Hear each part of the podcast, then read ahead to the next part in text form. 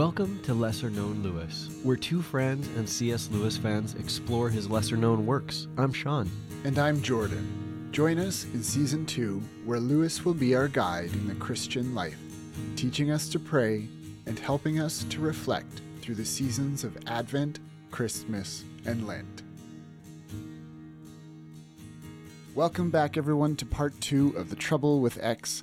Last week's episode, we considered with Lewis the problem of what to do when everybody in our lives is getting in the way of what we want to do, when their fatal flaws are shipwrecking our plans.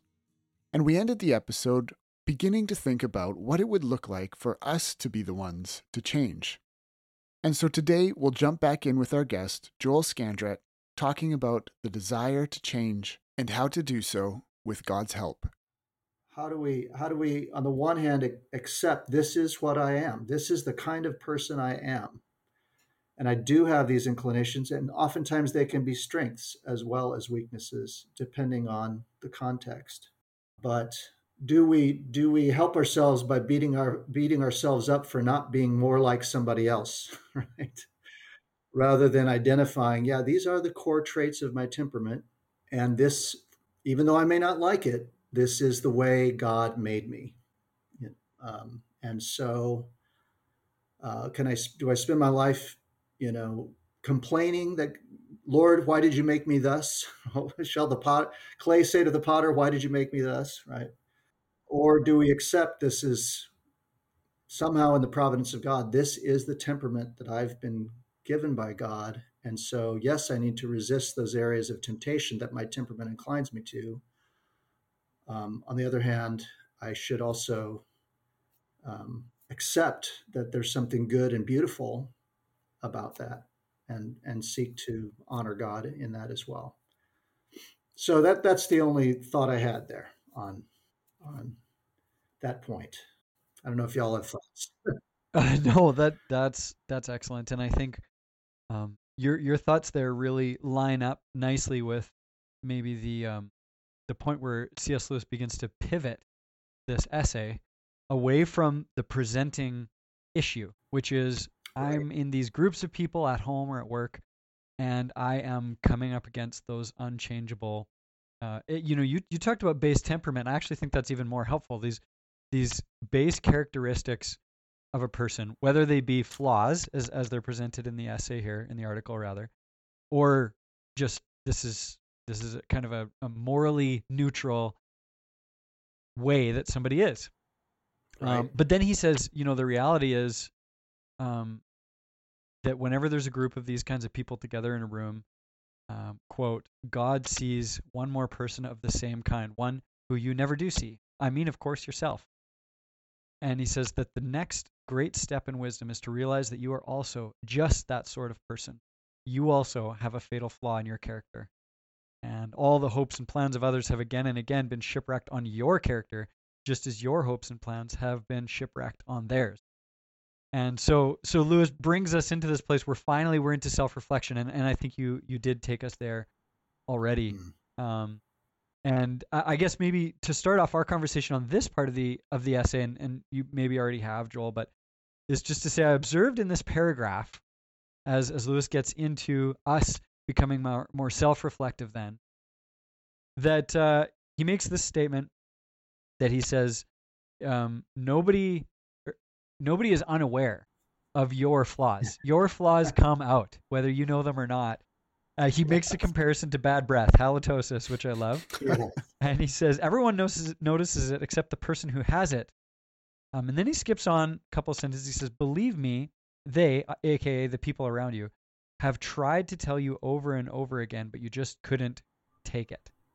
And so he brings us into this place of of uh, self reflection. Again, kind of funny to think of the analogy of, of bad breath here, but really he's using it for all of our character flaws. People around us right. know. You know, here yeah. at the college, um, I'm sure that the people that I work with know my own shortcomings, my even verbal tics. We we, we kind of joke with one another about the the ruts that we all get into and the things that we say over and over again, those filler words and, and whatnot. Right. Uh, small things like that, all the way up to big things, you know. And, and you talked about addictions and those kinds of flaws in yeah. our, our, personality, but um, but I really feel like Lewis is is pointing to something that is, at least I find working with undergrads, something that we talk about a lot, and that is self awareness. Mm-hmm. Um, it is it is impossible for us to be reconciled to how we were made as the pot, so you know the, as the clay, if um if we're not aware of our strengths and, and weaknesses there, um, we may continue to kick against something that feels external but is actually internal and, and integral, maybe even to who we are. So, uh, yeah. Jordan, Joel, any thoughts there about self awareness or or the um, being in the community of people who maybe see our flaws before we do? I mean, my only thought is, uh, well, my first thought is terror, and it's it's just embarrassment because it is you go around thinking that you're doing all right and then you read something like this and remember that you know what? You might be there's probably things that you're you're missing and everyone is aware of and then you just want to go around and thank all your friends for being gracious to you and uh and not mentioning whatever it is but then you start thinking like he points out that they probably have been mentioning it to you and you just think they're just always nagging or they're just always in a bad mood. And as he's he's writing that, all of a sudden these things start re- coming to mind about things that people in my life have been grumpy about lately. and I and then I start going, "Oh, maybe it's me. Maybe they're not being grumpy. Maybe it's me." And then, you know, and and so my only thought is that maybe during Lent a helpful self-reflective tool is to sit down and think about all the things that people have been nagging about or grumpy about with me uh, on a consistent basis or you know the annoying things that they are always annoying me with and i'm like would you just stop bugging me about that? It's fine. Maybe it's something that I should really take stock of and go to them and say, is this like a really big issue for you? Is this actually something that I should pay better attention to? And and change or repent of or you know, have I been papering over this and it's actually a bigger deal than I realize? Um that's a scary thing for me to think about doing, but I think maybe it's it's necessary. Yeah. Well, I mentioned my family. I'm I'm I'm outnumbered. I have a wife and three daughters, um, hmm. And this has been an uh, something I've definitely had to come to terms with. I, am not a patient person. Uh, people have, I think, some I think I give the impression that I'm much more patient than I am, but um, I, I, have a lot of passion. You know, I blame it on the redheaded gene. There are all sorts of great ways to uh, make excuses for oneself.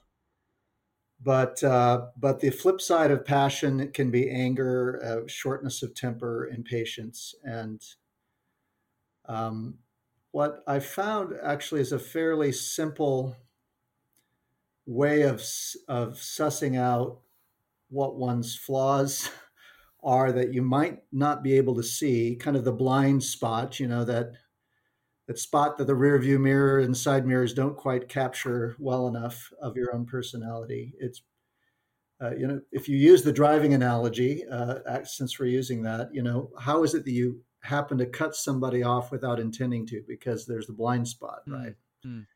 Um, in a similar way in, in relationships, finding myself bewildered by my wife or daughter's reaction to my behavior, seeing that I've hurt them, but not understanding why they would be hurt by it, mm-hmm. right? It's kind of analogous to cutting someone off without intending to. And then, of course, you assume the person who cut you off did it on purpose. That's the other side of the analogy. But there can be a, a blindness to one's own uh, failings that we only can see through how they harm the people around us. Um, and that that I've certainly uh, come to realize in my life and uh, really just uh, I, I got I started having kids relatively late in life, so I, I have my daughters are 20, 17, and 13, and those teenagers especially, where hypersensitivity and uh, a lot of emotion, but but that emotion can be a good indicator of of of something you know more kind of foundational, and um, and so it's forced me to take a look at that in my life and to recognize that uh, not only am I am I impatient and short tempered when I'm under stress, but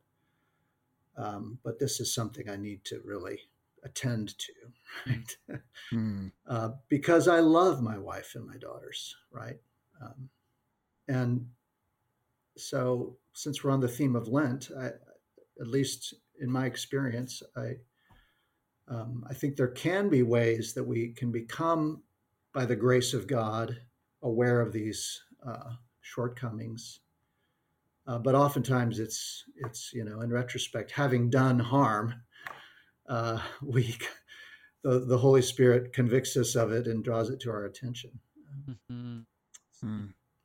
Mm-hmm. Yeah, I figure I might as well be open about this. Oh yeah, since talking about Lent, right?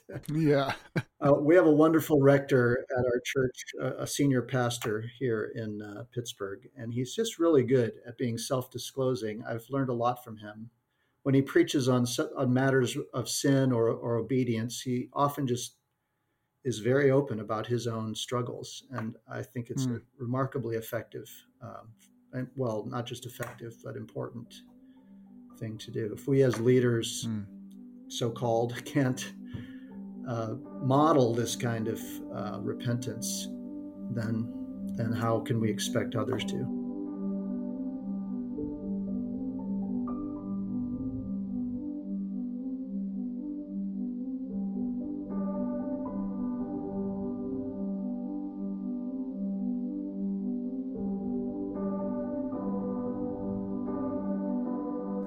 We're heading into vulnerable and uh, kind of terrifying territory, fortunately, I think Lewis here begins to uh, notice that we're in need of some salve or balm. Um, and he, he begins to bring in the good news. Maybe, Sean, do you want to tell us what that good news is? Yeah. The, the good news that Lewis presents here is um, is that although he is aware of your flaws, maybe not even although, because he is aware of your flaws, he is also, um, he has just a different view than you do. Um, so, in spite of those faults and those sins, uh, Lewis says that he keeps on loving and he doesn't let go. Mm. And so he he knows others and he knows ourselves. Uh, Lewis says, "quote far more intimately and closely than and incessantly than we will ever be." And and so this this kind of intimacy from the Holy Spirit is is just right there. I know there's a I don't know what psalm it's from even, but um, he knows what we are made of. He knows that yeah. we are dust. It might be it might be Psalm 103, but but uh, that knowledge that God has of us actually fuels some of His grace. That feels like an upside down thing to me. Where again, you know, I when we're really honest about how um, oh, what was the word we were using uh, recently, Jordan? Uh, miserable that we are. How, how uh, miserable of offenders we are. It should. It is in the title of that essay. I should probably remember it, but that um, that it really helps. But um, but I know um, Jordan. We were kind of we were chatting about this, um, texting about it, and you brought up Romans eight in this context. Oh yeah. Um, it was just this line where Lewis writes that both the sins of others uh, as well as our own sin, uh, it grieves God's spirit more than it grieves ours. Mm. It reminded me of some things I had found when I was preparing for a sermon I preached on Romans 8 during Holy Week, probably like four or five years ago. Just doing some reading and, and studying the text, I came to see that that that passage in Romans 8 Mm, Um, especially between verses 23 and 26, it says that it, it basically, Paul is saying that our spirits groan because we have the Holy Spirit in us and His Spirit is groaning. And so it's kind of this idea that you might think that you're really sad about something, that you're really upset and grieved over whatever, over sinfulness, in this case, sinfulness in others and yourself. Um, but the reality is, you're only upset about it because you're catching a little sense of what the Holy Spirit Mm. is um, feeling, Right. and and you're it's almost like He's inviting you into see how He sees, and when I began seeing that, I was like, oh, then then this sadness I feel over the brokenness of the world and other people and myself. It still feels sad, but it's like this. Um, I started thinking of it as like supernatural sadness, Mm, where it's more an invitation to intimacy with God and intercession, to pray uh, that God would in- invite me into His heart to feel with Him what He feels, and Mm. um, and and that's the same text that then you know talks about praying in the Spirit when we don't know what to pray for, um, because the Spirit knows the mind of God and and searches, and so um, yeah, just this idea that actually God's Spirit is more grieved than ours, Mm. and and remembering because it's easy when we see other people's sins to get indignant and think that God's not doing anything, Mhm. but realizing that actually he's way more aware of their sin than we are and and probably our anger and grief over it is only a fraction of what he feels. That's good. I I think uh, the the other temptation here is to kind of get stuck in lamentation over our Mm. um, failures. So we become mindful of the ways in which we fall short of of God's glory, of of Christ-like character. But there can be a kind of a refusal almost. I think uh, sometimes it can border on refusal to actually then turn and receive the grace of God in a way that while we, we're cognizant of our of our failures and the need to to change, we're not um, stuck in a place of kind of morbid self mhm. uh, self-flagellation, self-punishment. Um, Mm. you know, there can be a kind of idolatrous perfectionism, spiritual perfectionism, that feels like uh, I, I just need to beat up my. If I don't beat up on myself to the point of excess, then somehow I don't deserve the grace of God or Mhm. or God's forgiveness. Um, in, in other words, by the same token that we we're learning to extend and see how God loves the other, also finding that that's necessary for ourselves. Um, does that Mm. make sense? Yeah, absolutely. Yeah. And and if I can even add there, as as somebody who grew up in a, you know, a, a quote low church context and has just really through the study of church history come to very much appreciate the liturgical calendar. I almost wonder if that's part of the wisdom and grace in that, um, you know, like you as you described Lent to us in the last episode, um, it is a joining with Jesus and an imitation of his 40 days in the wilderness, but that it's only 40 days That's you know, right. The the the church has, you know, the ancient church uh, kind of developed three great fasts that were that were 40 days in length. We we typically think of of um, Lent in that regard, but this Lenten season, how or whatever it is, it actually has an end. And not only that, Jordan brought this up in in one of our other episodes as well as we were looking forward to Lent, is that still Sunday every Sunday is a feast day. We don't fast on Yeah, on, right. on those days. That um, there is a place for the self examination, but to avoid getting trapped, to, to avoid the temptation to turn, um, uh, you, you use the term self flagellation, which I love, but that that overly ascetic, overly penitent um, spirituality and, and let that creep out into everything. Well, this is actually a contained season that ends with celebration. Yeah, and it ends by being nailed to the cross, Mm. right? Mm, Hmm. mm, Uh, the, the cru- the crucifixion of our sinful flesh is, is by virtue of our union with Christ is achieved on the cross. It's nailed to the cross. And so there's a there's a sense in which yes, we're right to recognize our sin. Yes, we're right to repent of it. Yes, we're right to grieve it.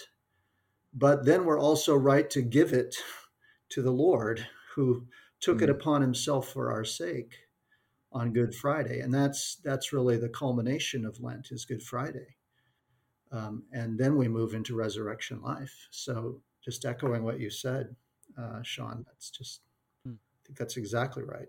But I grew up not Pentecostal, but in a holiness tradition. I was raised Wesleyan holiness, hmm. and I think sometimes I don't know about uh, in the Pentecostal. I can't speak for Pentecostalism, but I certainly in the holiness tradition I was raised in, there can be this kind of morbid kind of degree of perfectionism and self punishment that doesn't isn't able to really uh, receive mm.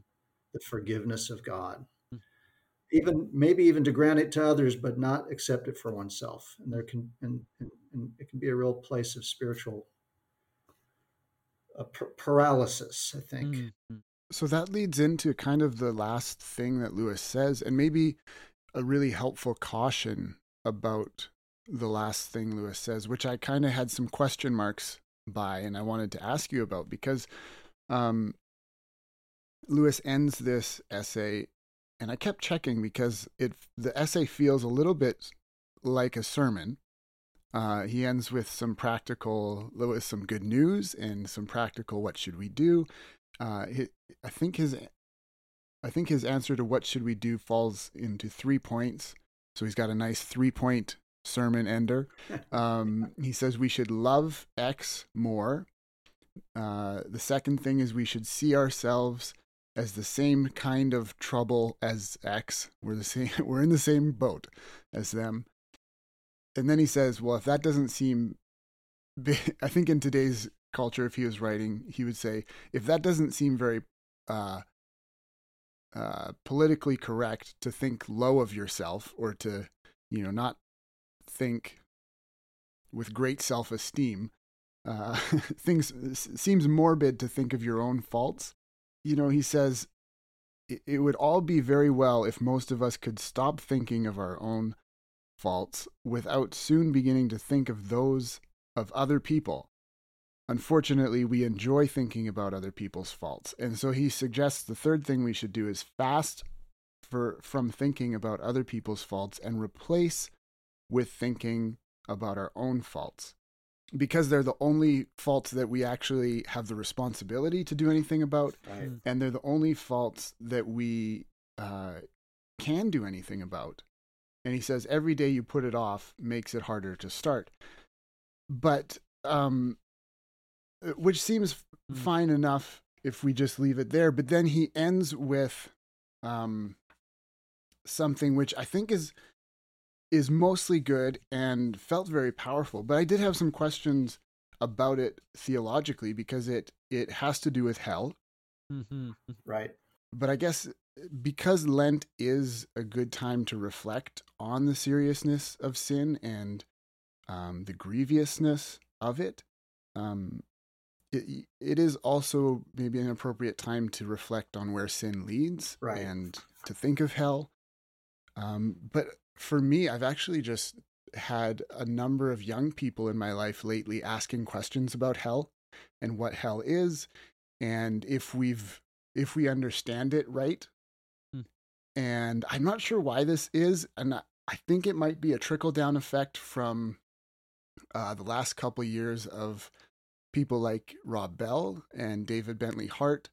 Um, you know, these young people I'm talking to don't know who those people are, but I think the the influence of them has uh, trickled down into popular imagination and um, but Lewis I know also has contributed a fair amount to at least like the imaginative he writes imaginative supposals of hell and he's clear about that and so I'm not going to ask you to to comment on all of Lewis's writings on hell. you know, there's some good I stuff see. in in the Great Divorce, but at least in this paragraph, I wonder what you would say uh, his evaluation description of what hell is. Is it a fair way to think about hell or um, the the seriousness of the effect on us? I'll just read it um, for sure. the sake of the listener who hasn't maybe listened. Yeah, so Lewis says, and this reminds this line reminds me of the Great Divorce, especially that not even God, with all his power, can make X really happy as long as X remains envious, self centered, and spiteful.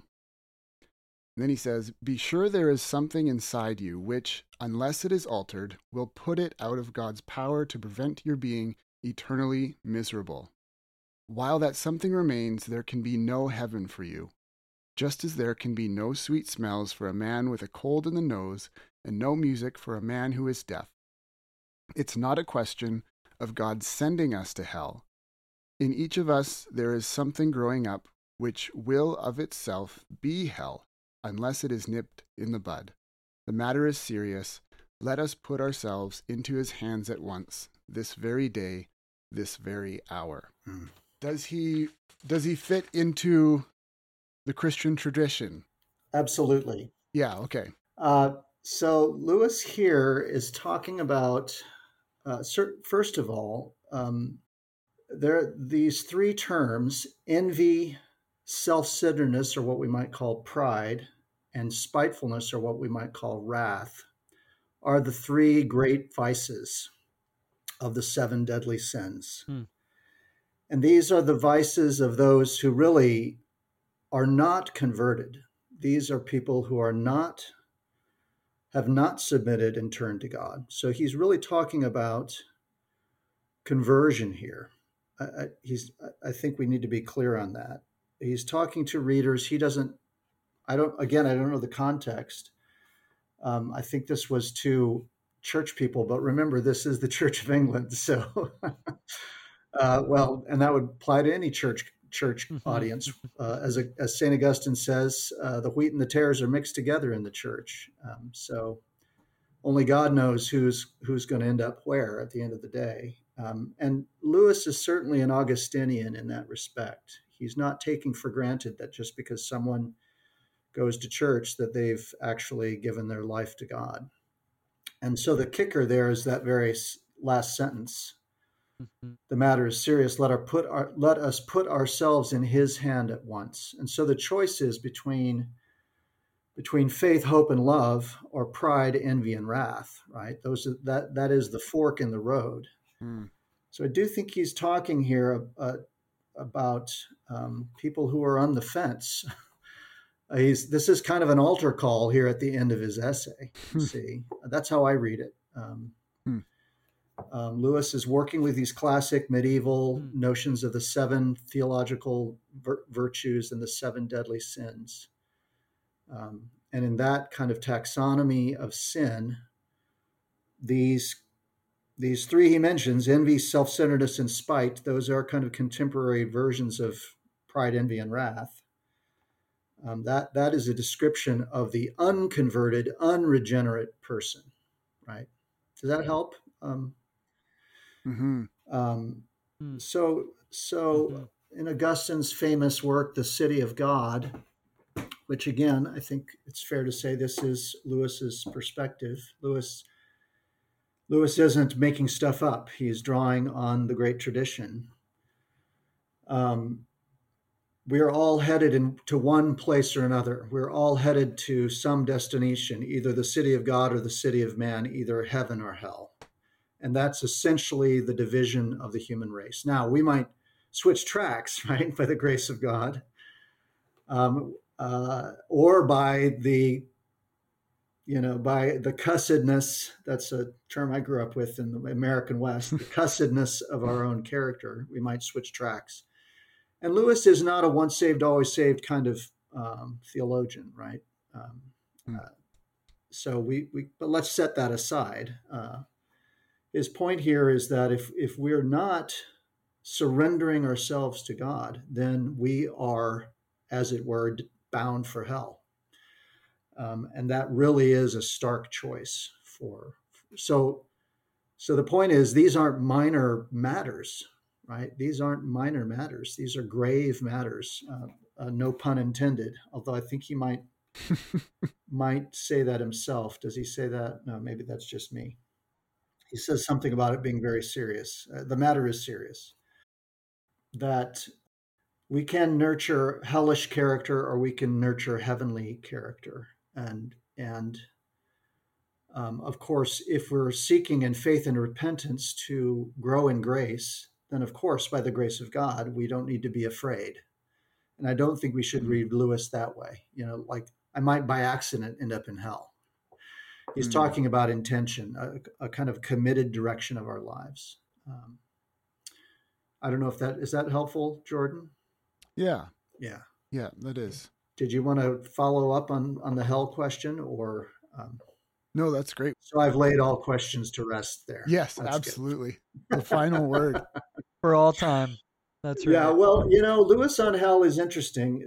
I, I don't think Lewis in any way is diverging from. Well, that's a good. I mean, there is the whole thing with the Calormen, right? Um, mm uh, there in the last battle, and that's always troubles people. Um, I don't think Lewis posits that we might have an opportunity to um, repent after this life is over. I don't. I, I don't believe he believed that, um, but he certainly believes that the choices we make now profoundly determine well, you know, or shape the direction of our lives, as I've been saying. Mm-hmm. They're not they're not minor right. matters.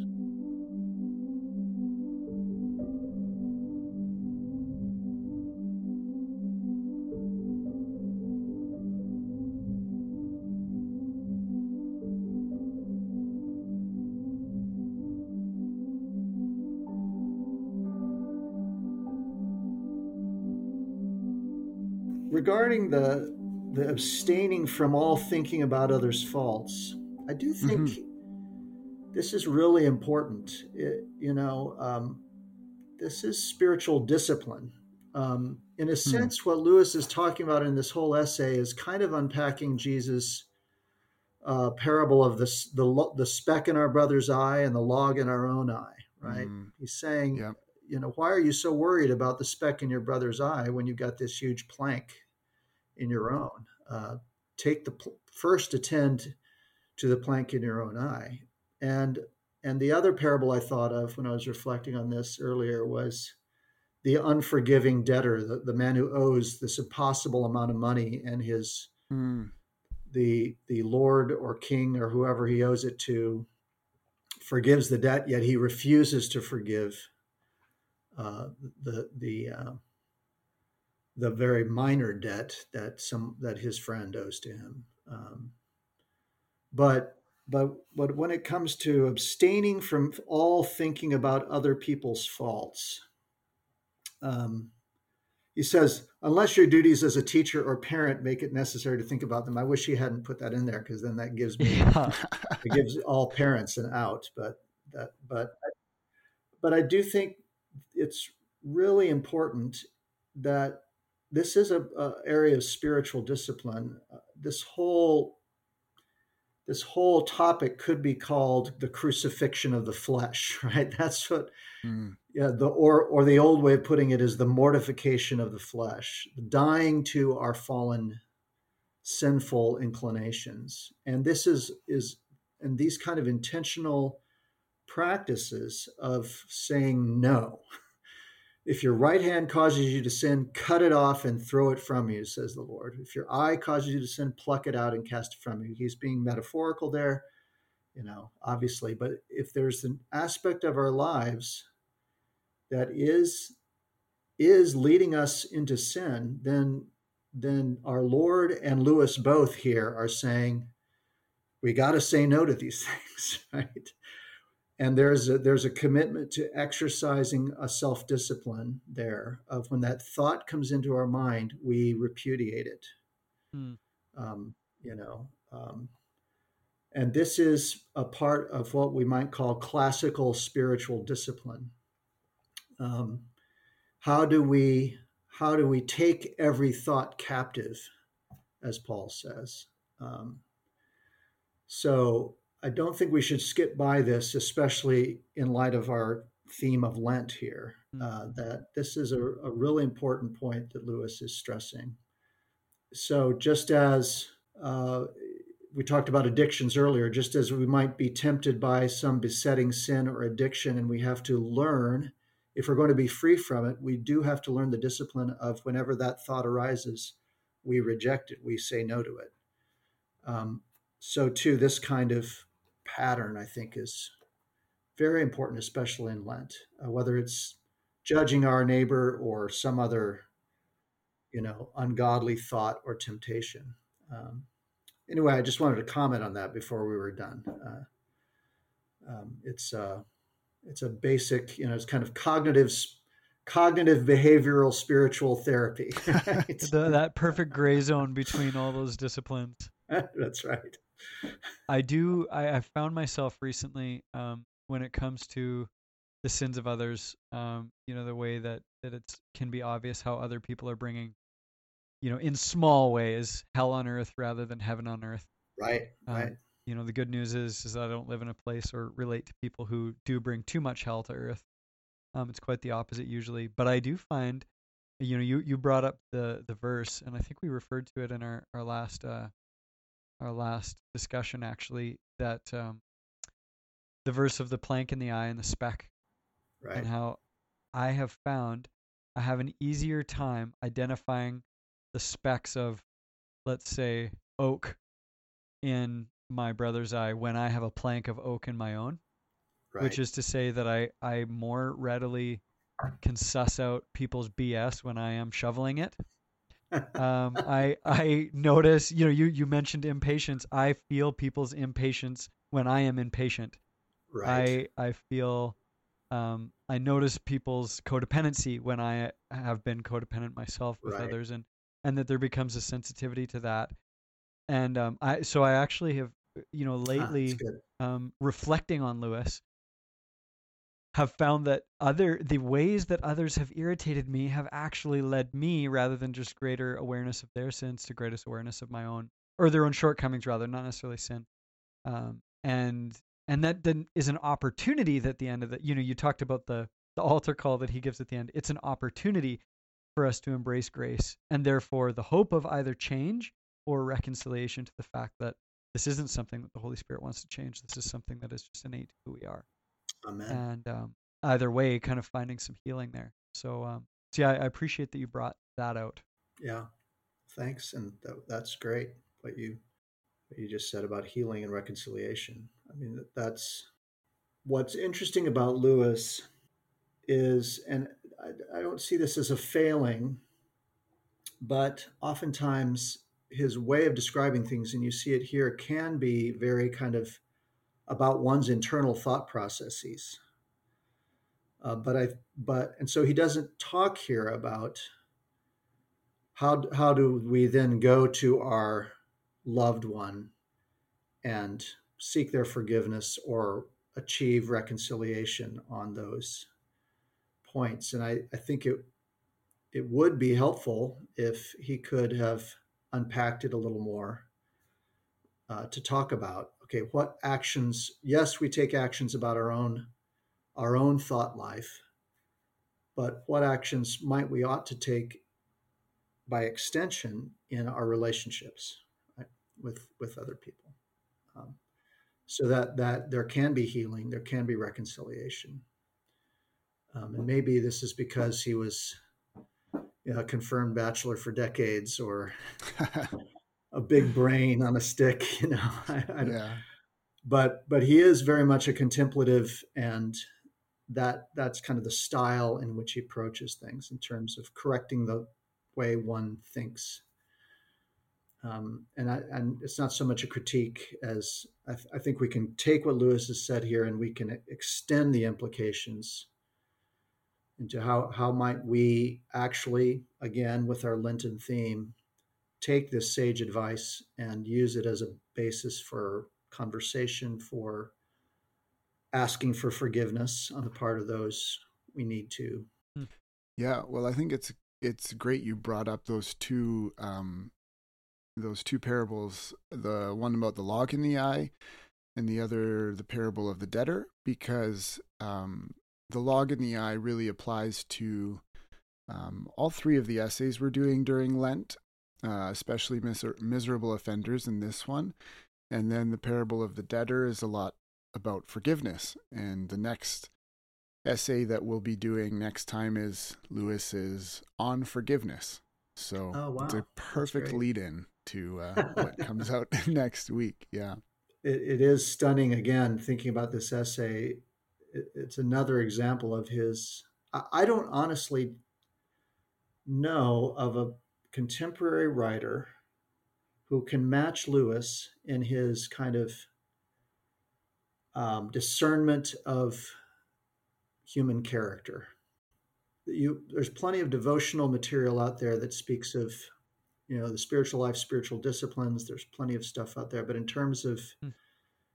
you know kind of turning a laser a laser eye to the ways we deceive ourselves and um, especially self-deception i think. I don't know about you guys. I can't think of anyone who who can equal lewis when it comes to that. Yeah, no. And I think, I think uh, there's, I can't remember where he said it, maybe in a letter, one of his letters, but he just said that he, oh, I think someone asked him about, asked him after he wrote the Screwtape letters if he had been in touch with demonic forces or something like that. And he said he just wrote, he knew his own heart and he just wrote what was in his heart. yeah And I wonder if that's part of what, why that is. He just was so self-reflective and knew knew what was in his heart. the confessions of saint louis yeah, yeah. Well, it is it is funny. I, I did find myself wondering why did he why did he seize upon being ill tempered and a drunkard Mhm. as his Mhm. examples, you know, Hmm. of himself? I because every now and then he says these things that are kind of self disclosing, and I you know I Mhm. don't know. I mean, he certainly enjoyed alcohol, um, Mhm. so. I, I don't think he was an alcoholic, but maybe he knew he No. he drank more than he Mm. should. Um, Yeah. Well, his his brother was an alcoholic, so that might be ah, right. That's might be right. his brother. Maybe he's the ill-tempered, and Warnie Yeah. was. Yeah. Yeah, that's a good. I'd forgotten about that. His brother being an alcoholic. Um, that's that's really interesting. Joel, is there anywhere listeners can go to learn more about you, or if if you have any Oh, books or speaking engagements, courses that people could take if they're sure. looking to take stuff? Yeah, my uh, faculty page at tsm.edu. Mhm. You look for uh, faculty, you can find me there and books that I've written. I've done some writing on doctrine of creation and doctrine of the atonement. Um, I, I think I mentioned the um, the catechism that I worked on with Dr. Packer. I don't have my own web page. I, I guess I'm too old to have have a blog of my own. So um, I've done uh, just led a retreat this last uh, last month on um, faith, hope, and love in the Lord of the Rings. That uh, Oh. went really well, and Mm. um, that's I've done quite a bit on the theolo- Tolkien's theology in his in his fiction um, and his whole mythology of Middle Earth. So if people were interested in uh, me speaking on something, I, I could very happily uh, do that some more. So if you guys ever decide to slum it with Tolkien and do a throwaway episode, uh, I you know it would be just as a suggestion, it would be fun to talk about Lewis's relationships with some of the Inklings. Uh, I've read a lot of Charles Williams as well. Fascinating Oh. guy. We will certainly make a note of it. That that is pretty appealing. We'll have Yep. to make a note there. I see Jordan already is. uh, you know, Lewis and Tolkien, and this might be an interesting topic, but one of their ongoing points of conversation is the relationship between the true story of Scripture and the the, the real world, and uh, what we might call myth, um, mythopoetics, the making of myths, the telling of myths, and it was actually a conversation between Tolkien and Lewis, as you probably know, on this subject that led Lewis to become a become a Christian. And Tolkien actually wrote a poem about that uh, called Mythopoeia, in which he references that conversation because Lewis says that uh, uh, while still an unbeliever, he said, myths are lies breathed through silver. And Tolkien said, no. There are elements of the true story that come through all myths, and, and, and we can glean in good, good stories the one true story that has found its ultimate statement in the story of the gospel of, of Jesus Christ. Uh, so it's a fascinating point of conversation. Um, uh, so if any of your listeners are interested, um, that that poem you can readily find online, Mythopoeia, but um, it's long and complicated. So a podcast might might help. well, uh, we might as well choose now. I don't think we've announced this on the podcast, but our third season, uh, which will be starting this summer, is going to be on myth and metaphor, and oh, we're wow. going to be doing, we're going to be covering Lewis's essays that have to do with myth, metaphor, and a little bit of epistemology and Sehnsucht, and oh, then, uh, and then we're going to get into essays that he wrote about writing that have to do with myth, and many of which have to do with uh, Tolkien's books and maybe some Charles Williams. So we will be uh, we'll be coming back to you when that might not be until uh, praise the Lord. Might be around this time, 2024, but uh, sure, we'll, we'll be yeah. in touch for sure. Yeah, that would that would be fun. I'd, I'd really enjoy that. Yeah. Well, thanks again so much, Joel. This has been a blast. God bless you guys. Well, that brings us to the end of The Trouble with X. We'd like to thank our guest, Joel Scandrett, for joining us to talk about this essay. If you'd like to get a hold of Joel or find some of the resources that Joel has written, I will put a link to Joel's faculty page in the show notes. Joel is a wonderful communicator and teacher of the gospel, as you can tell from this episode, so I highly recommend anything that he writes or getting him in as a speaker. Again, we wanted to thank David Stroeve for performing the music for this episode. Links to Dave's music can be found in the show notes as well, as can links to this essay or next week's essay if you want to read ahead or listen ahead. There's an audio version of it on YouTube. Next week's essay being On Forgiveness. And next week we will have with us our guest, William O'Flaherty from the All About Jack podcast. I'm very excited for all of you to hear that episode, but until then, as you meditate on this lesser known Lewis work this week, we pray that it would be Jesus who would become more well known.